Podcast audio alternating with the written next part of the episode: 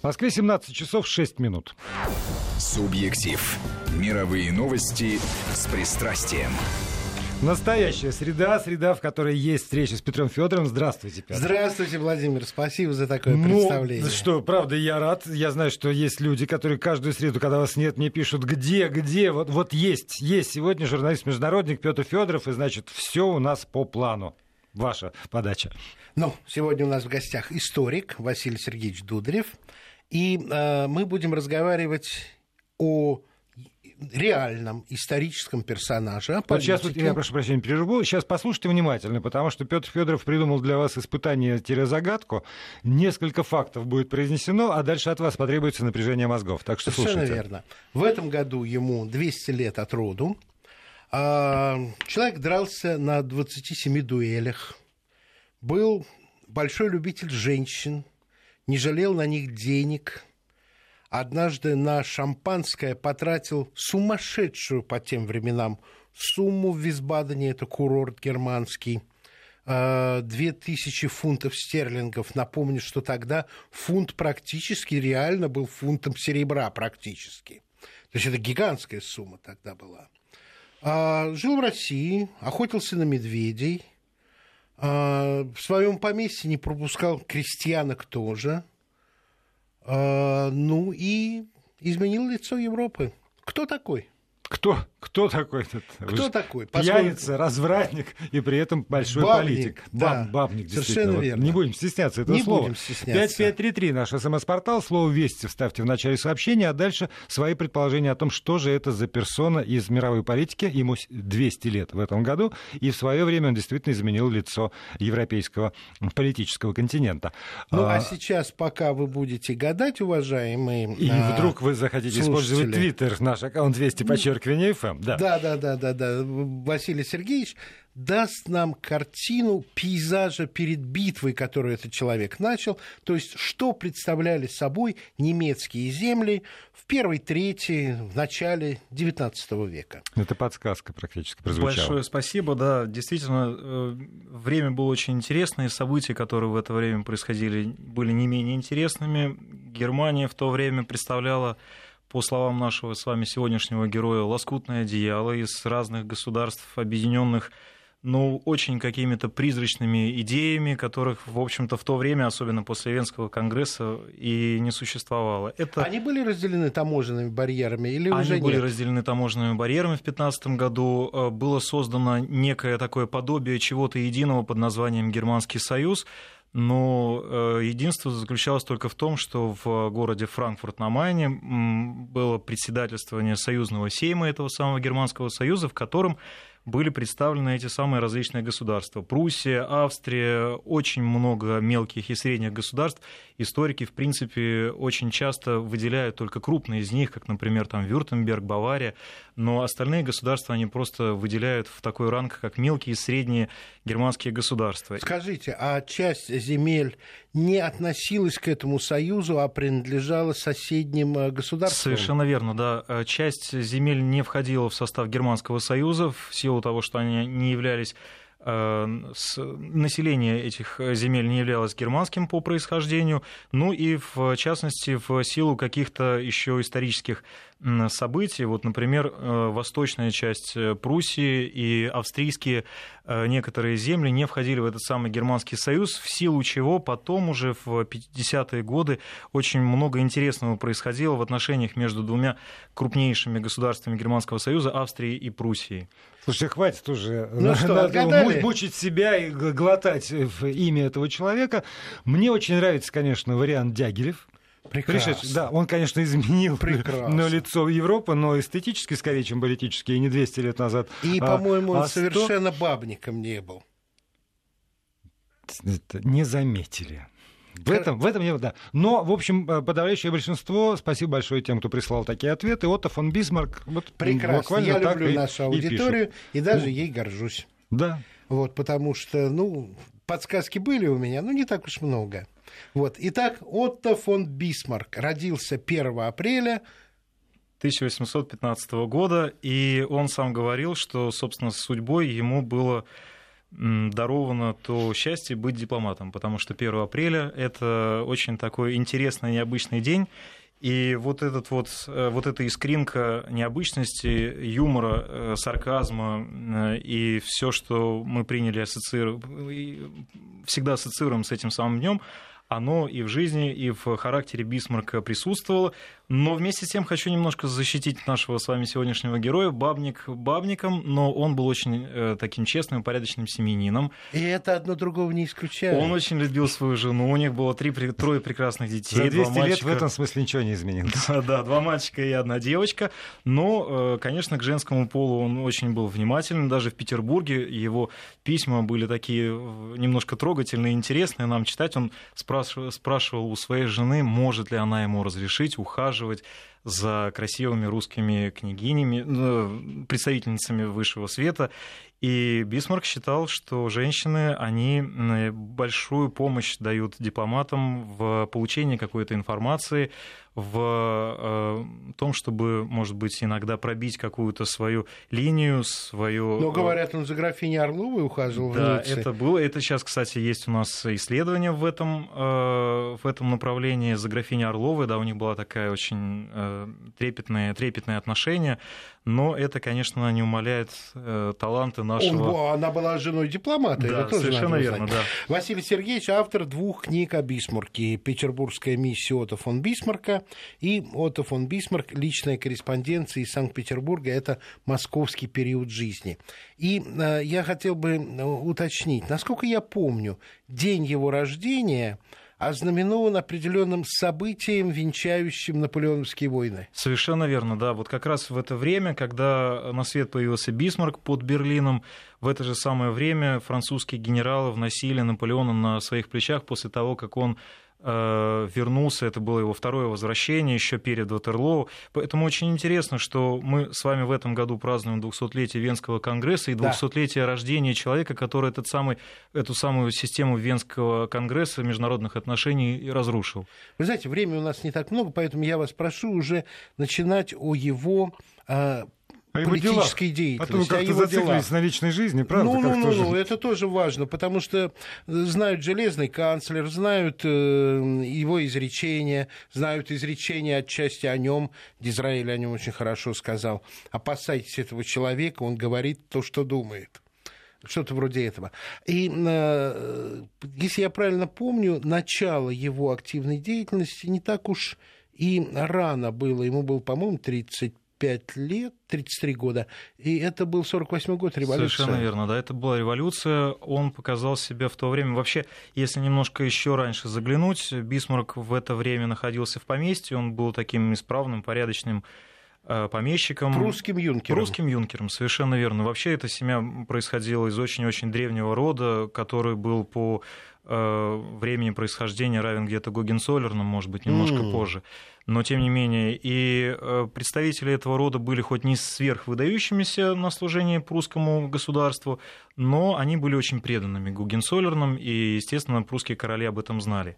И вот в возрасте 33 лет наш э, честный, э, крепкий помещик Бисмарк из своего поместья под э, Бисмарком, называется оно Шонхаузен, этот человек, имевший уже тогда репутацию бешеного помещика, вдруг совершенно случайно в силу того, что депутат из Соединенного э, из этой местности не попал по причине болезни в Соединенный прусский Лантак, он попадает в этот самый Лантак. Это было такое э, соединенное э, это было похоже на парламент Соединенный Лантак, это так назывался в то время в Пруссии, и он выступает с пламенной речью, на которой, в течение которой все депутаты приходят к мнению, что это не только бешеный помещик, но это еще и бешеный политик. И такая, собственно, слава за ним закрепилась. Это была слава такого ретрограда, э, человека, который предан был до мозга костей, можно сказать, своему монарху, и в 1948 году, когда начались эти все революционные действия в, в Берлине, во всей Германии, не только в Германии, всю Европу захлестнула тогда эта волна, наш Бисмарк выступает с отрядом э, своих э, ну, ну, военных, да, скажем, да. Э, из своего поместья в поддержку ополчение. прусского короля, совершенно верно, да, ополчение, в поддержку прусского короля в Берлине. Но, э, конечно, все эти движения, связанные с либеральными идеями, с революционными идеями 48-49 года, вскоре потерпели полное крушение. И Бисмарк, надеясь, что э, король прусский и принц-регент его, его признают, к сожалению, это самую, эту самую надежду в оправдании не получил. Бисмарка, тем не менее, определили на очень сложную должность. В 1851 году он занимает должность прусского представителя при э, союзном сейме. Он представлял угу. тогда прусское королевство. Во Франкфурте, Во Франкфурте, в этой лисьей норе, как он говорил, которая была сплошь наводнена какими-то шпионами самими германскими. Эта самая лисья нора э, постоянно изменялась, двигалась, кишела какими-то циркулярами, письмами, доносами. И личными интересами. Совершенно наверняка. верно. И именно там произошло первое такое столкновение между Бисмарком и австрийскими представителями в союзном сейме. И Бисмарк, конечно, по трем, естественно, не таким сверхважным вопросам, которые он решал впоследствии, но, тем не менее, по трем вопросам над австрийцами одержал уже первые дипломатические победы. Скажите, вот дипломатическая победа одержал, но не там ли он уже свою фразу бросил, что будущее Германии будет решаться не дипломатическим путем, а железом и кровью? Позже, позже. позже. Он Э, известная фраза, э, которую вы сейчас упомянули, 62 э, год, да, это, он, это было во время заседания бюджетной комиссии, он сказал, что не речами и решениями большинства решаются судьбы современности важнейшие, но железом и кровью. Но стоит отметить, что вот в личных письмах из Петербурга я эту фразу уже встречал гораздо раньше. То есть... Вот видите, как любопытно. У меня тоже она возникла, как будто она у него выработалась за, заранее, выработалась за вот этот вот период его парламентаризма, когда он был раздражен бесконечной говорильней Совершенно во Франкфурте. Верно. Но э, зафиксирована исторически она совершенно права именно тогда. Но э, теперь э, следующий большой этап его жизни после... Это Петербург, Франкфурта. конечно. Вот да. 8-9 лет он прожил во Франкфурте, и затем э, его отправили к совершенному ему, его удивлению, отправили в Петербург. Как он тогда сказал, меня отправили подморозиться в сибирском Совершенно холодильнике? Верно, да, в, на Неве. И а, он, холодильники на Неве, да. Он расстроился, конечно, этому очень сильно, потому что тот потенциал, который у Бисмарка был в, наработан, потенциал в течение 8 лет во Франкфурте, он, конечно, был колоссальным для прусской дипломатии, и он хотел это дальше продвигать. А здесь его Бисмарка переводят на какой-то второстепенный тогда пост в Петербург, далеко на, на Ой, него, извините, где... не хочу вас сбивать, э, э, зафиксируйте, но, по-моему, во Франкфурте он... Нет, это было позже. Он гораздо позже встречался с э, британской королевой Викторией, когда она была им очарована, но сказала, он очень-очень русский. Это было позже, позже да. Позже, да. А вот скажите, почему э, назначение в Петербург как неудача? Потому что в, ну, в ранге европейских столиц Петербург был далеко не на первом Дело месте. в том, что в то время, в 1958 году, произошло изменение во внешней политике и во внутренней политике Пруссии, и новый принц-регент Вильгельм, которому впоследствии довелось стать королю, а потом уже императору Германской империи, он провозгласил курс новой эры. И тогда вся внешняя политика изменилась, э, перенаправилась в сторону Австрии, Англии, а Петербург потерял то свое значение, которое у него было прежде. Но, но и в результате, наверное, Крымской войны тоже. А, в результате Крымской войны, конечно, тоже, да. Но самое ну, интересное... Совершенно верно, да. Самое интересное, что когда Вильгельм отправлял э, Бисмарка в Петербург, он во время личной аудиенции подчеркнул многократно, что этот пост является очень важным. Что, в принципе, Бисмарк потом и заметил, уже когда лично оказался в Петербурге. Но очень интересно его описание этой жизни и даже самой дороги, которую Бисмарк э, проделал в то время. Он ехал весной, это была ранняя грязь весна. распутица. И это даже не было грязь распутица, это были еще холода, морозы, снег, А-а-а. сумасшедшая метель, вьюга. Он писал из каких-то маленьких станиц э, письма обледенелыми руками, потому что он ехал на морозе, он не помещался в экипаже.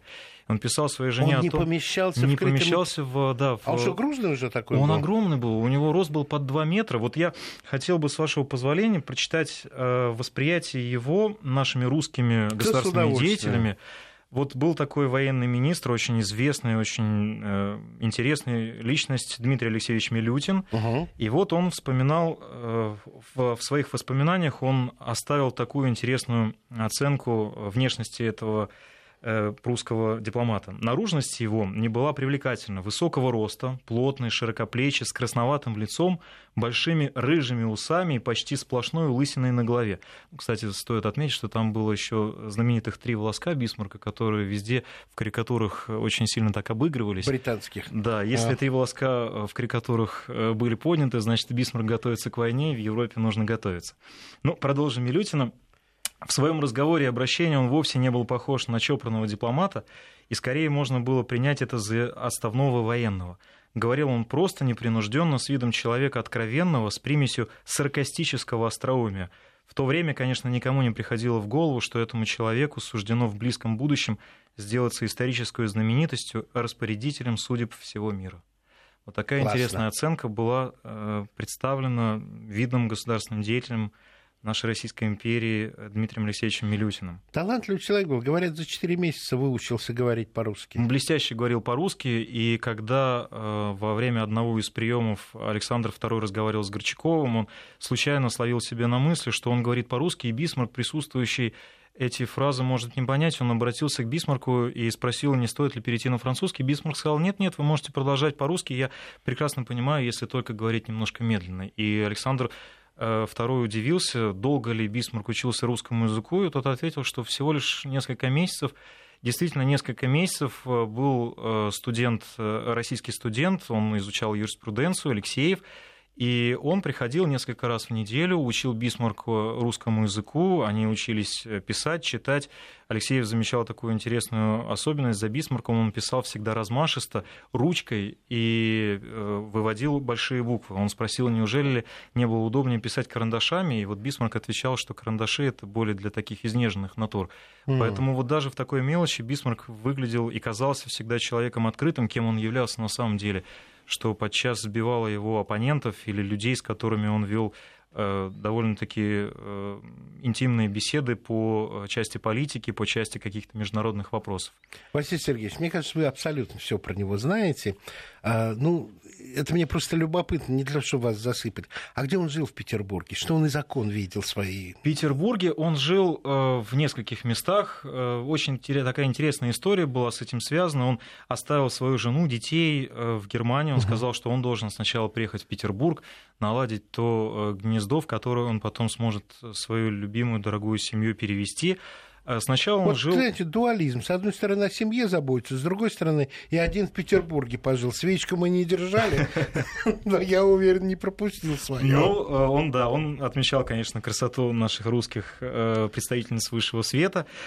А, Они реагировали на его потрясающую внешность. Да, и на его э, замечательный французский язык и русский, конечно, которым мы уже, как говорили, тоже. Ну, а потом удивлял. человек не жадный был. Человек, вы знаете, э, в Питере вот тут как раз очень сложно с этим было, потому что он писал, жалование у него было небольшое, он должен был продать часть своего имущества с молотка. Он даже некоторые земли, часть земель сдавал в аренду в своем поместье, потому что он получал много денег и представляете, как тяжело было человеку э, прусской такой вот э, широкой души жить в Петербурге довольно скромно. Он не давал вообще никаких балов, не давал никаких э, раутов у себя в посольстве. Я все время сбиваю. А где, вот, где жил? Где? Была гостиница, знаменитая гостиница Демута. Она находится рядом с... Сейчас это все еще дома. Там есть сейчас гостиница. Это Староконюшная улица. Это mm. рядом с Дворцовой площадью. Uh-huh.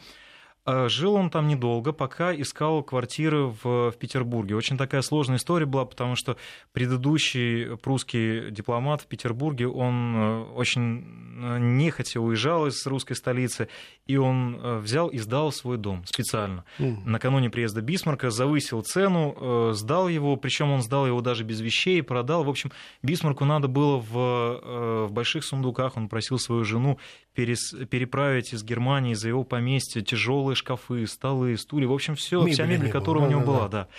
А одним словом, жил он в течение двух, да, двух месяцев э, в этой самой гостинице Демута, а потом он отправился в Москву. После того, как он нашел уже дом, он сказал, что этими вопросами должны заниматься его помощники, и отправился в Москву на две недели. Замечательное было его путешествие. И по возвращению он уже обосновался на весь свой период до 1962 года, до апреля 1962 года на английской набережной.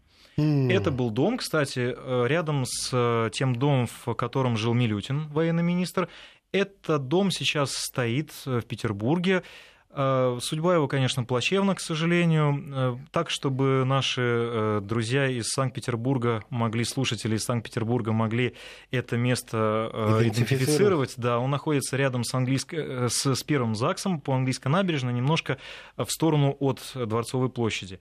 Э, судьба этого дома, как я уже говорил, плачевна. Э, в начале 20 века он был сдан под коммунальные квартиры, mm. и э, сейчас, собственно, там живут разные люди, там жили некоторое время назад художники, вот мне рассказывали ребята из Петербурга, художники, которые восстановили, пытались восстановить внутреннее убранство дома таким, каким он был во времена Бисмарка, но, к сожалению, вот некоторые арендные отношения отношения привели к тому, что эти художники сейчас уже не живут больше в этом доме, и он сдается под э, аренду другим людям. Понятно. Как он относился к России, к русским? Замечательно относился. Он очень любил нашу страну, он был восхищен ею, и вы знаете... Несмотря на непорядок. Несмотря вот нет было ордунга немецкого. Но в этом он как раз нашу силу и видел. видел. И Мудрый человек. Я думаю, что вот это нахождение трехлетнее Хотя, э, если мы будем высчитывать те месяцы, которые он был в Петербурге, мы придем к выводу, что он был из трех лет где-то полтора года. Так вот, в течение даже этих полутора лет, довольно-таки небольшой период, он пришел, наверное, к такому пониманию русскости, можно сказать, русских людей, которые впоследствии повлияло, очень сильно повлияло на его картину восприятие нашей страны и ту политику, которую он потом проводил. Здесь давайте поставим запятую, потому что реклама и новости. Напоминаю, в студии у нас Василий Дударев, кандидат исторических наук, старший научный сотрудник отдела новой истории Института всеобщей истории Российской Академии Наук. Вопросы уже начали поступать. Если есть, то на смс-портал 5533 со словом «Вести» не забывайте. Субъектив. Мировые новости с пристрастием. И в гостях у Петра Федорова, меня, Владимира Аверина, Василий Дударев, кандидат исторических наук, старший научный сотрудник отдела новой истории Института всеобщей истории Российской Академии Наук. Говорим мы сегодня про Отто фон Бисмарка. И, если позволите, я обещал вопросы да. слушателям дать возможность. Конечно. Первый и главный, который повторяется в разных вариантах э, и в Твиттере нашем Вести, подчеркивание ФМ, и на СМС-портале 5533 со словом Вести. Правда ли, что Бисмарку принадлежит фраза «Могущество России может быть подорвано отделением и противопоставлением Украины. Вы знаете, очень интересный момент. Э, я разговаривал с э, директором фонда Бисмарка, который находится под Гамбургом, и э, этот директор мне ответил, что вот как раз когда начались все эти украинские события в прошлом году, вал и шквал э, писем э, с похожим вопросом поступал ему, и он э, на этот вопрос ни одну фразу, ни одну цитату Бисмарка не мог найти. Он говорит, рассказывал о том, что он не может вспомнить, чтобы Бисмарк когда-либо говорил об этом.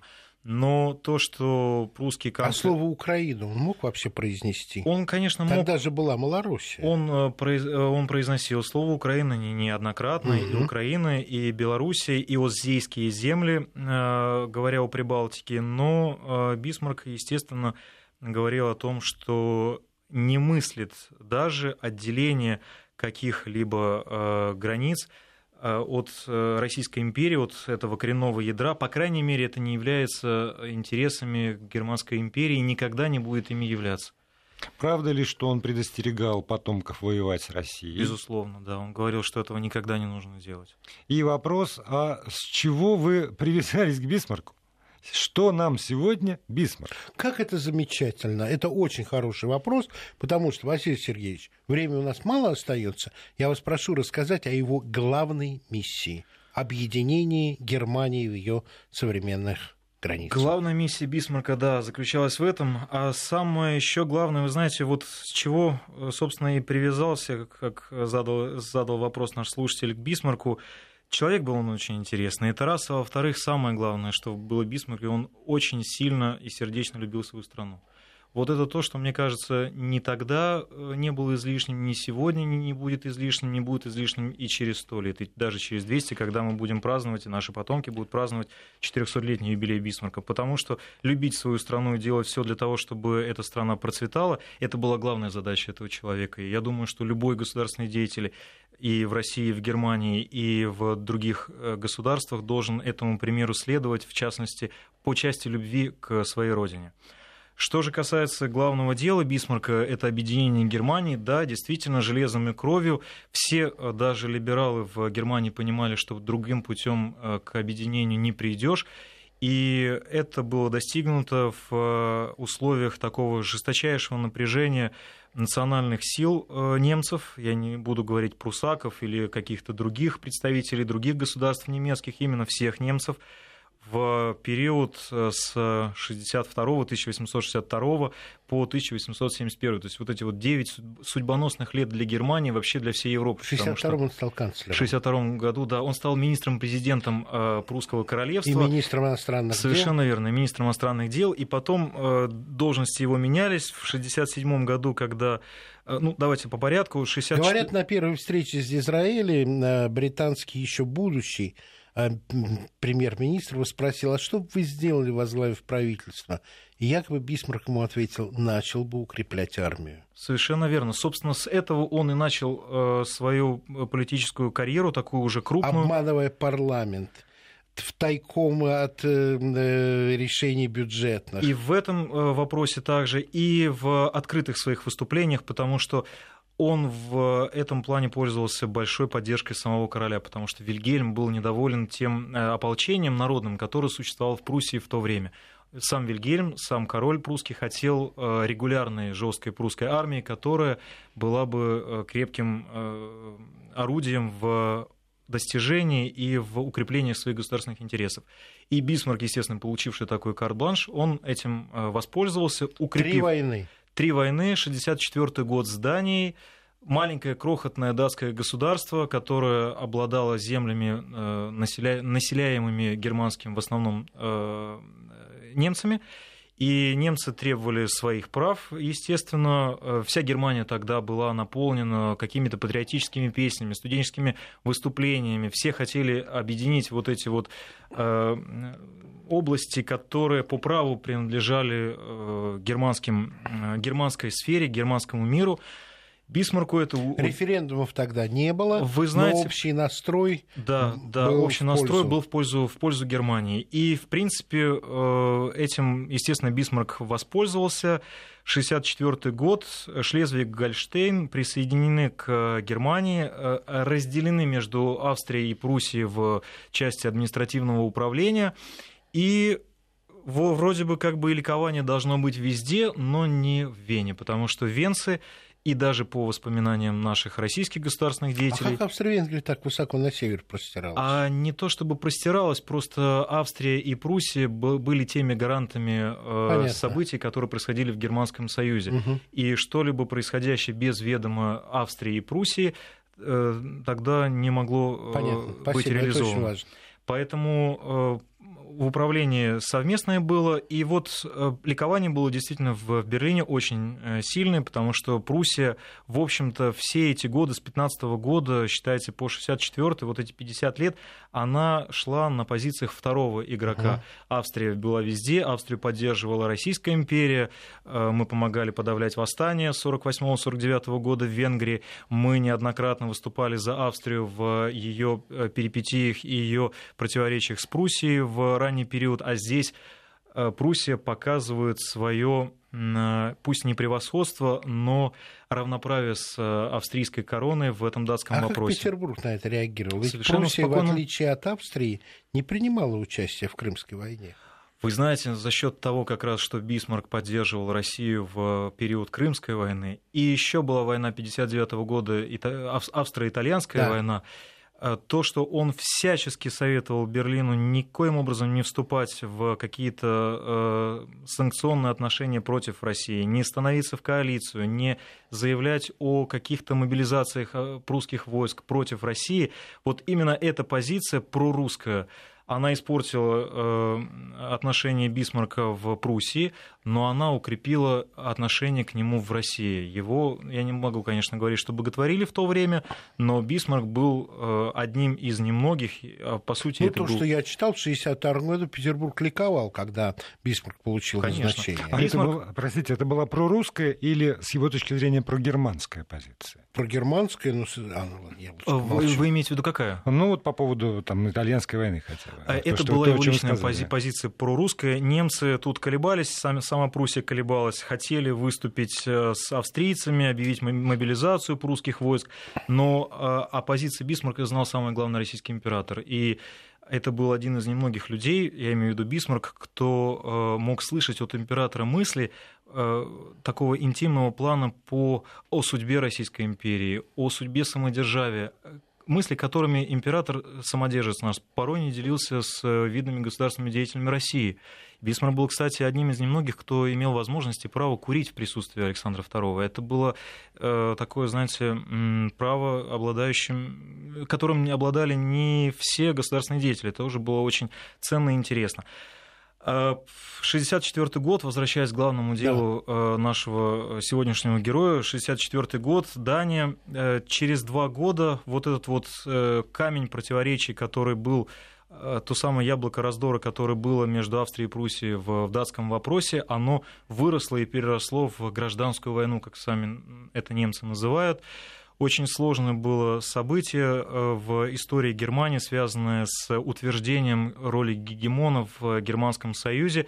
И Бисмарк здесь выстоял, ему приходилось выстаивать в борьбе со всеми. И с Австрией в международных делах, и убедить всю Европу в том, что это необходимо было сделать э, Пруссии, и даже с собственными прусскими генералами, которые хотели победоносно вступить в Вену и показать свое превосходство, превосходство прусского оружия. Но Но это... уже война с э, Австро-Венгрией. Э, С Австрией. С Австрией. 66 год. 66-й. Но Бисмарк э, категорически запретил это делать, вплоть до своей Вступать в Вену. отставки, вступать в Вену, да, вплоть до своей отставки. Чтобы И- не унижать побежденного. чтобы не унижать побежденного и, как он говорил, сохранить тот мост для выстраивания дальнейших отношений, благоприятных отношений с Австрией, что, в принципе, и сработало, и это подтверждает еще э, его вот эту дальновидность, дальновидность крупного политика европейского уровня. А это тогда было против правил, против обычаев. Это да? было не Вот- то, что вот против обычая, это было, знаете, Необычно. против э, такого народного, общенародного движения. Наконец-то вот за эти 50 лет показать австрийцам, что Пруссия оказалась лучше и сильнее а, австрийского государства, австрийской короны. И вот представьте себе, что вот на этом фоне всеобщего ликования Бисмарк делает все для того, чтобы это э, ликование не получило дальнейшего продолжения, но э, чтобы не это... популист совсем. Не популист, но человек, который в- далеко с смотрел в видением, будущее. с видением человека. Значит, эта война между Пруссией и Австрией была практически гражданским для нее. Для Совершенно верно. Два немецких нации. народа Понятно. столкнулись на э, полях Богемии. Э, Известная битва при Садовой, Садовой. которая решила, собственно, участь вот этой всей кампании. Но позже он и в Париж-то не вступал. А, да, Третья его война. Это верно. Третья его война. Бисмарк здесь уже был немножко в другом статусе. Он был в статусе э, канцлера Север-Германского союза. Это было уже новое образование во главе с Пруссией. Пруссия объединила все государства Северной Германии под своим руководством. И э, Бисмарку стоило огромных, конечно, усилий. Эту э, дипломатию он готовил в течение четырех лет. Было очень много разных вопросов, в течение которого уже можно было сорваться в войну с Францией, но Бисмарк ждал вот тот самый момент, когда это сделать можно будет. И когда, не будет оппозиции общеевропейской. Она всегда была, Всегда эта позиция. Но надо было использовать тот благоприятный момент, когда эту оппозицию можно было в наиблагоприятнейшим способом э, уменьшить и дать возможность стопроцентным результатам Пруссии Ну да, выйти ну да, вперед это и, и Что это за момент уже после выпуска новостей здесь на радиостанции Вести ФМ? Вопросы продолжают поступать. СМС-портал 5533, слово «Вести» в начале сообщения. Самый распространенный вопрос. Как вы относитесь к книге «Битва железных канцлеров», вспоминают Пикуля. Я так коротко скажу, что если вы хотите первоисточник, так вот он сейчас у меня в руках. Автор Василий Дударев. Называется книжка «Отто фон Бисмарк. Личная корреспонденция из Санкт-Петербурга». Почитайте своими глазами подлинные документы и сами сформируете свое отношение к любой беллетристике, которая есть на эту тему. Василий Дударев у нас в гостях. У нас есть еще буквально 9 минут, чтобы говорить про Бисмарка. Итак, Война с Францией. Война с Францией. Э, Которую выиграл прусский учитель. Который выиграл, да, прусский учитель. Э, принято говорить, что это была франко-прусская война. На самом деле, конечно, характер был гораздо более обширен. Это была франко-германская война, потому что в ней были задействованы все германские государства очень сложная по э, национальному э, сопряжению вот эта самая война, она, которая поставила на карту все то, э, что с таким кропотливым, кропотливым трудом Бисмарк достигал собирал. в течение... А собирал. А необходима была война? Она что, была за металлургический район? Она была за единство немцев. За единство немцев. За единство немцев, да. То есть это правда не, не, не мамоны ради, а идеи духа? Ну, вы знаете, сейчас ну, существуют ну, разные... Ну, конечно, да, есть ну... очень многие сейчас разные трактовки, э, вот эти вот теории заговоров, не заговоров, э, финансовые составляющие. Но прежде всего вот в личных письмах, как вы правильно совершенно сказали, Э, нужно идти к источникам. В личных письмах нет э, русских бассейнов, нет каких-то выгодных меркантильных идей. Есть вот та идея, которая существовала в Германии еще до Бисмарка в 15 году. Вот эти все бури и натиск, Шиллер, Гёте, вот эти все традиции, идеи, они были, они носились в воздухе. И Бисмарк был тот человек, который способствовал их воплощению и э, воплощению в жизнь, что, естественно, является главным его достижением. Хотя, вы знаете, я вот тут у немцев как-то спрашивал, у наших, вот у моих коллег, и э, моих одногодок, сверстников, они мне говорили, да, Бисмарк был такой интересный, мы помним политик, он как-то что-то там сделал с пенсионной реформой. Вот так. Поэтому не только э, нужно показывать э, наших э, молодых людей, которые на улице города не всегда правильно отвечают на какие-то вопросы. Это сейчас такая общая, видимо, распространенная тенденция. И в Германии есть такие тоже ответы. И ответы, к сожалению, довольно-таки нередкие. Но, э, возвращаясь к нашему герою, его событиям в 1971 году, Германия объединена, э, всеобщее ликование, э, Бисмарк герой. Все те, события, все те отношения немцев, которые были накануне, они немножко стали слабее, я имею в виду и критика сумасшедшая, и черные ленточки, которые отправляли ему в шкатулках, и угрозы в расправе над ним. Бисмарк герой. Э, героем становится, правда, не очень на длительное время. Будет еще период э, больших испытаний, когда на него будет организовано несколько покушений. Да что вы? Совершенно Какими верно. силами? Э, силами... Левые? И, и левые, и такие представители более ретроградных кругов. Особенно это было во время культуркамфа, когда Бисмарк противодействовал укреплению католической церкви в, в Германии. И это было... Было же еще чуть ли не восстание в Баварии. Э, в Баварии были такие антипрусские, конечно, настроения, но э, хотел бы еще вот подчеркнуть такой факт, что культуркамф не стоит рассматривать как борьбу Бисмарка с католической церковью. Mm. Это во многом была борьба за укрепление национального единства созданного государства, потому что католицизм был господствующей э, религией в, на, юге. на юге и в польских землях, которые входили в состав Германии. И Бисмарку, и на западе, кстати, Эльзас и Лотарингия. Да, совершенно верно. Поэтому Бисмарку надо было думать не о том, чтобы объединить Германию Германию какими-то кровавыми вот этими э, войнами, но и внутренне. И Можно вот... я чуть-чуть добавлю? Это очень важно. Э, у нас была дискуссия несколько лет назад о раздельных уроках религии в школе. Так вот, с времен Бисмарка в германских школах католики и протестанты дети учатся раздельно, но все равно остаются в одном классе, и ничего страшного нет ни для э, единства нации, ни для чего. Ну, просто маленький штрих. Совершенно верно. И, кстати, самое интересное, что вот тот кон- контроль над школой со стороны государств был придуман и введен именно Бисмарком, он существует до, до сих пор. Э, что еще хотелось бы отметить, конечно, да, времени не очень много. Э, это Давайте то, до конца, не то, перебиваю. Что, то, что Бисмарк э, очень рьяно относился к своему детищу и всячески старался его поддерживать на всех фронтах, кроме внутренней политики. Это была еще активная внешняя политика. Уже в то время, в XIX веке, чуть позже, был такой расхожий термин, как кошмар э, коалиций.